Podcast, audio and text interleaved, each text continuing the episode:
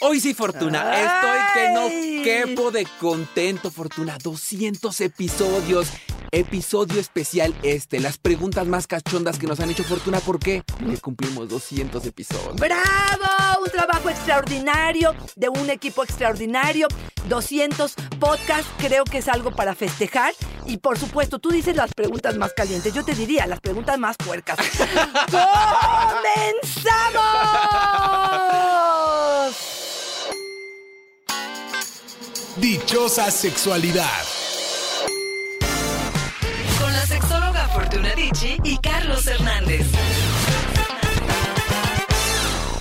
Fortuna. Este episodio no es para oídos exquisitos. Es para aquellos que se atreven, para los que piden más. Son aquellas preguntas que nos han enviado Fortuna y que casi todas empiezan por ¿por qué nunca pasan mi pregunta al aire?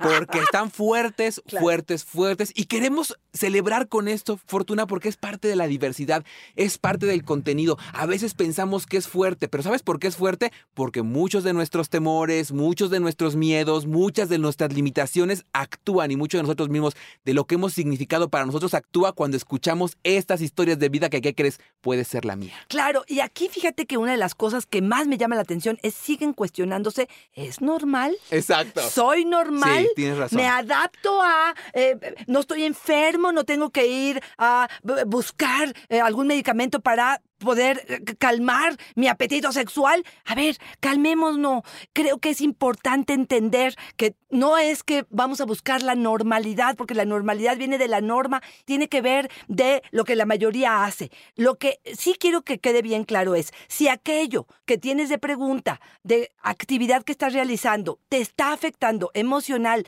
físicamente, si está dañando a terceros, a otras personas, a tu pareja, a tu familia, si esto está haciendo más infeliz tu vida que lo que sería feliz, aunque es así es sexualmente lo que estás viviendo, entonces sí te tendría que decir, atiéndete. Pero si no, vamos a escuchar.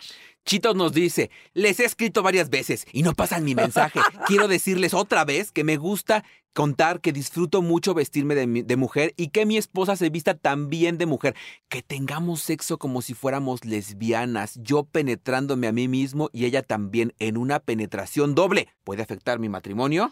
¡Guau! No, bueno, pues sí, creo que ha tenido una excelente comunicación porque lo que estoy Sí, entendiendo claro. es, puede afectar, bueno, puede afectar desde el momento en el que alguno de los dos no se sienta a gusto con ello, porque acuérdense que las reglas o los acuerdos no son estáticos, esto va a ir cambiando, va a ir modificándose a lo largo de la vida. Hasta este momento ella ha estado dispuesta. Exacto. A ella le ha gustado este juego que él está planteando, el hecho de poderse vestir de mujer y que se, entendí, se autopenetre. Exacto. Me imagino que es con un dildo o un vibrador, porque yo creo que el pene no alcanza a penetrar el ano. Se hace un candado. pero, pero bueno, puede ser que sea esto estimulante y que para ella sea algo gozoso. ¿Habrá algún día que quisiera ser penetrada por él? Pues probablemente sí. Y si eso cambia, pues ya cambiará el estado de la relación. Por lo pronto, a ver, a mí estas preguntas me gustan en el sentido de, la, de lo diverso, de multiplicar. Yo lo que le diría es, qué padre que estén viviendo esta experiencia con este fetiche y que lo hayan adaptado. De vez en cuando, modificarlo y que de pronto ella pueda ser penetrada por él si ella esto le es importante, si de pronto ella quisiera este, que él tome el papel de hombre, si a él esto no le baja la erección, si a esto a él no le molesta. Poder entender también la satisfacción y la necesidad del otro, ¿no, Carlos? Y es que los deseos son tan complicados como complicados somos cada uno, ¿no? Cada uno puede desear y tenemos esta potencialidad del disfrute de maneras diferentes. Solo sí me gustaría preguntarte, ¿cuándo una situación como esta se puede volver una complicación o un peligro? ¿Cuando no puedo diversificarlo tal vez y cuando se vuelve un siempre? Exactamente, cuando se vuelve un siempre, cuando esto me esté generando incomodidad, por ejemplo, ahí te va, si solamente puedo tener un orgasmo vestido de mujer, pero solamente vestido de mujer, bueno, pues me parece que se está limitando de cierta manera. Pero también podría yo decirte, pues siempre me pongo aunque sea un brasier y con eso ya es suficiente. si se queda con esta pareja y esta pareja sigue aceptando lo que está sucediendo, no le veo un problema. Si alguno de los dos se siente incómodo con lo que están viviendo, entonces sí podríamos decir que esto se está convirtiendo en un problema. Otro problema sería si él traslada esta sensación de quererse vestir de mujer, no solo en fantasías y actividad sexual, sino necesito vestirme en el día, necesito lunes lunes, miércoles y viernes. Necesito. Ahora resulta que eh, tienes que vivir mucho más tiempo. Bueno, pues otra vez es esta parte de los acuerdos y habrá que saber si ella lo va a aguantar. Fer nos dice, oigan, espero que me incluyan en algún programa. No mencionen mi nombre. Ay, no es cierto, sí lo cambié. Tengo 56 años y estoy saliendo, ay, fortuna, con uno de mis alumnos de secundaria. Tengo miedo porque es menor de edad, pero me siento muy excitada. Me trata como una reina. A ver, Carlos, no Ay. quiero ser moralista, no quiero estropearle su excitación, pero lo que le diría es, por favor, pide consulta con Carlos o conmigo, porque sí me gustaría ahondar un poco en a dónde te estás metiendo, qué es lo que te está excitando de este muchacho. Sí creo que te estás metiendo en un área legal eh, importante, pero también revisar qué pasa con el consentimiento. Tú y yo, Carlos, lo hemos hablado hasta el cansancio. ¿Hasta cuándo una persona puede dar su consentimiento? Hay países donde 14 y 15 años ya son parte del consentimiento, Carlos.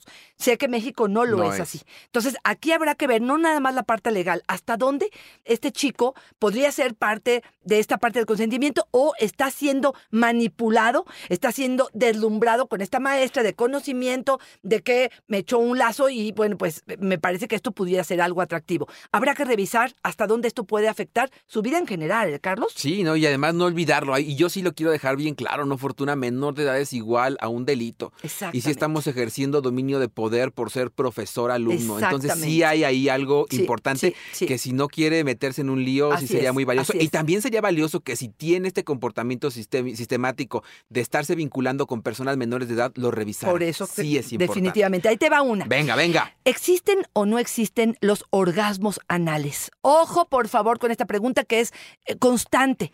¿Existen la manifestación física de placer a través de estímulos? Hay gente que solamente chupando sus pezones, hay gente que solamente chupándole los dedos del pie, hay personas que necesitan una penetración vaginal, hay gente que con un beso negro puede tener un orgasmo. Podemos tener o detonar el orgasmo y el placer, una manifestación corporal del placer a través de muchas formas. Por lo tanto, si tú me preguntas, ¿existe el orgasmo? El orgasmo es eh, como la expresión corporal del placer, que haya sido una respuesta por estimulación anal, sí, sí puede ser.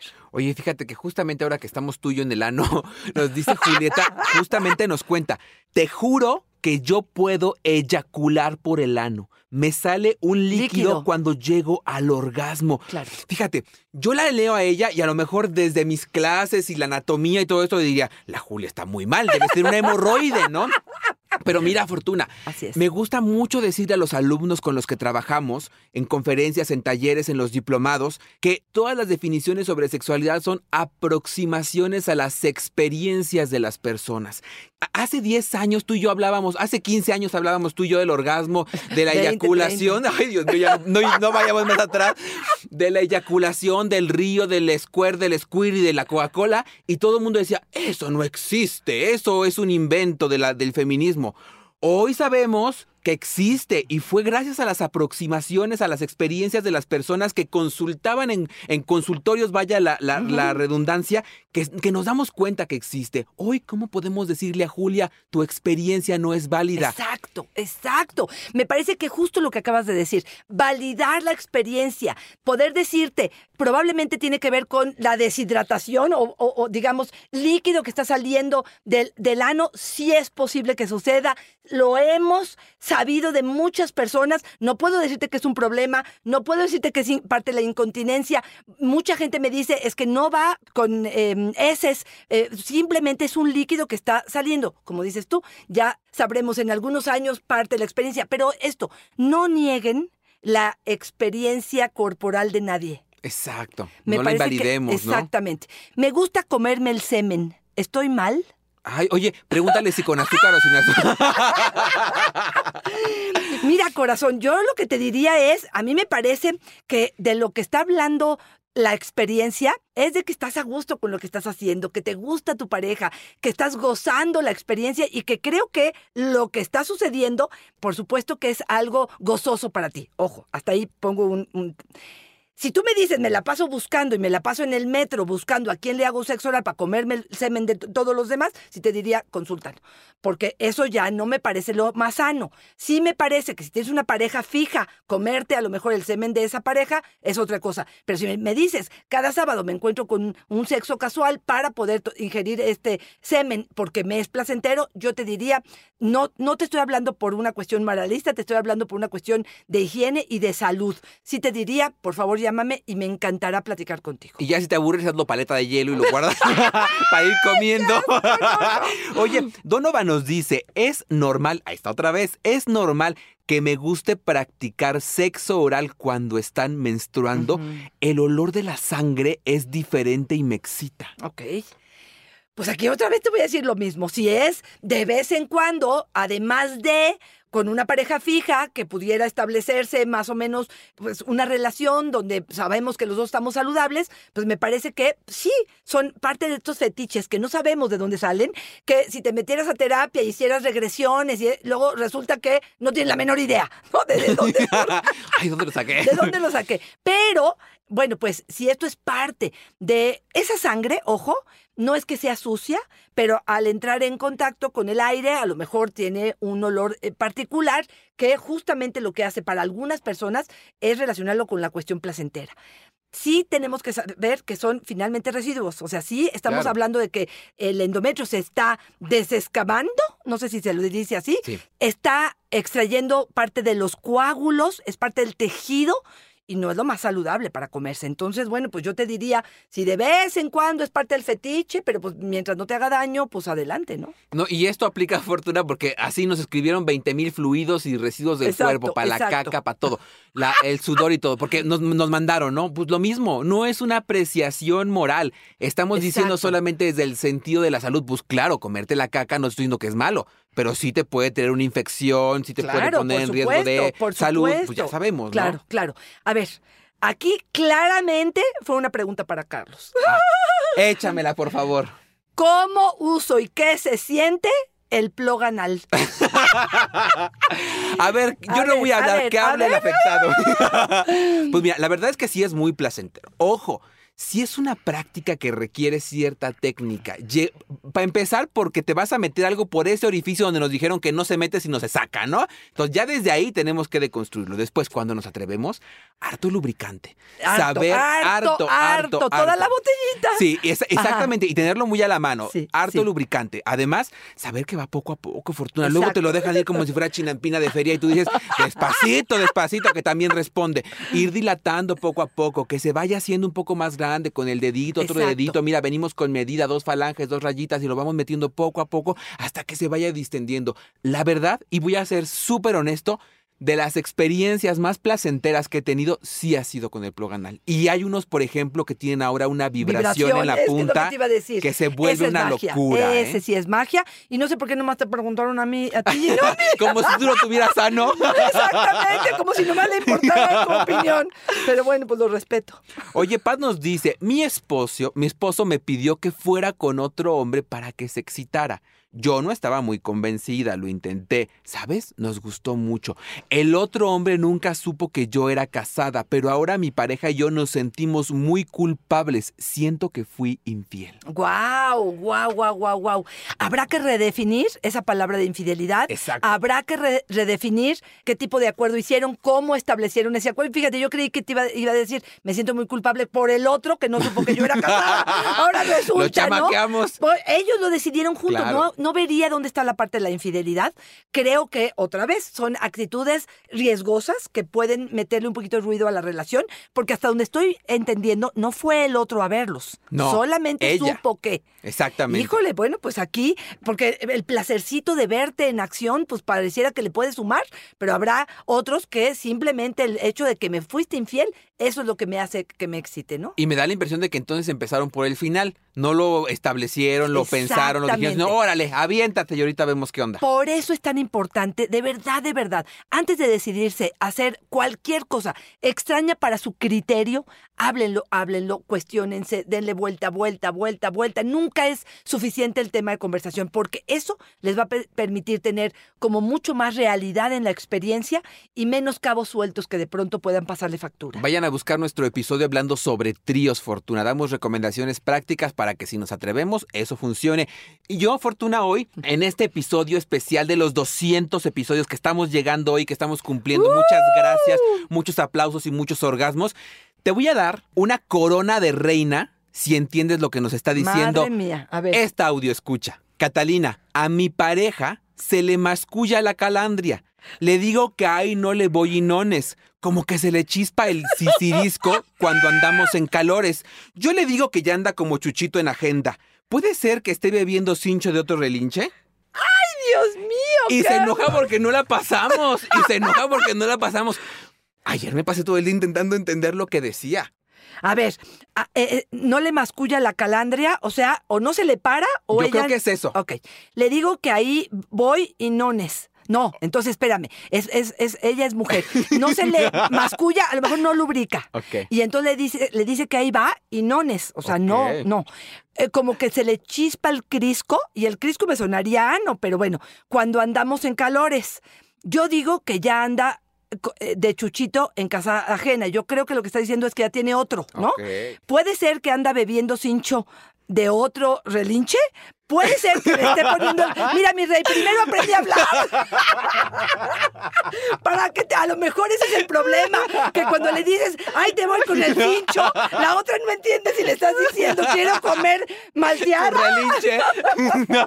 Entonces, aquí sí te diría, pues sí, me parece que habrá que poner un poco de orden en lo que dices. Ahora, si no está lubricando, pueden ser mil motivos. Puede estar en la menopausia, puede no tener eh, tanto placer, puede ser que estés eyaculando demasiado rápido, puede ser que no la esté pasando padre, puede ser que no tenga orgasmo, puede ser que no la estás, estás tratando tan bien. Y que ese sea el motivo por el cual tú pienses que la otra está este, siendo infiel, me parece que es una de las más comunes, pero de las más absurdas razones por las que uno ya no quiere entrarle al asunto. Y cómo es importante hablar claro, ¿no? Porque yo lo entendí como que a lo mejor él no tiene Ah. erección y al momento en que van a intentar, con ella no responde y ella piensa que es infiel porque ya no le responde sexualmente, ¿no? Si es el caso, pues habrá que revisar cómo anda la salud, cómo, por qué la erección no está funcionando, si tenemos mucho estrés, si tenemos acá una expectativa muy alta y la cabeza no nos está dando.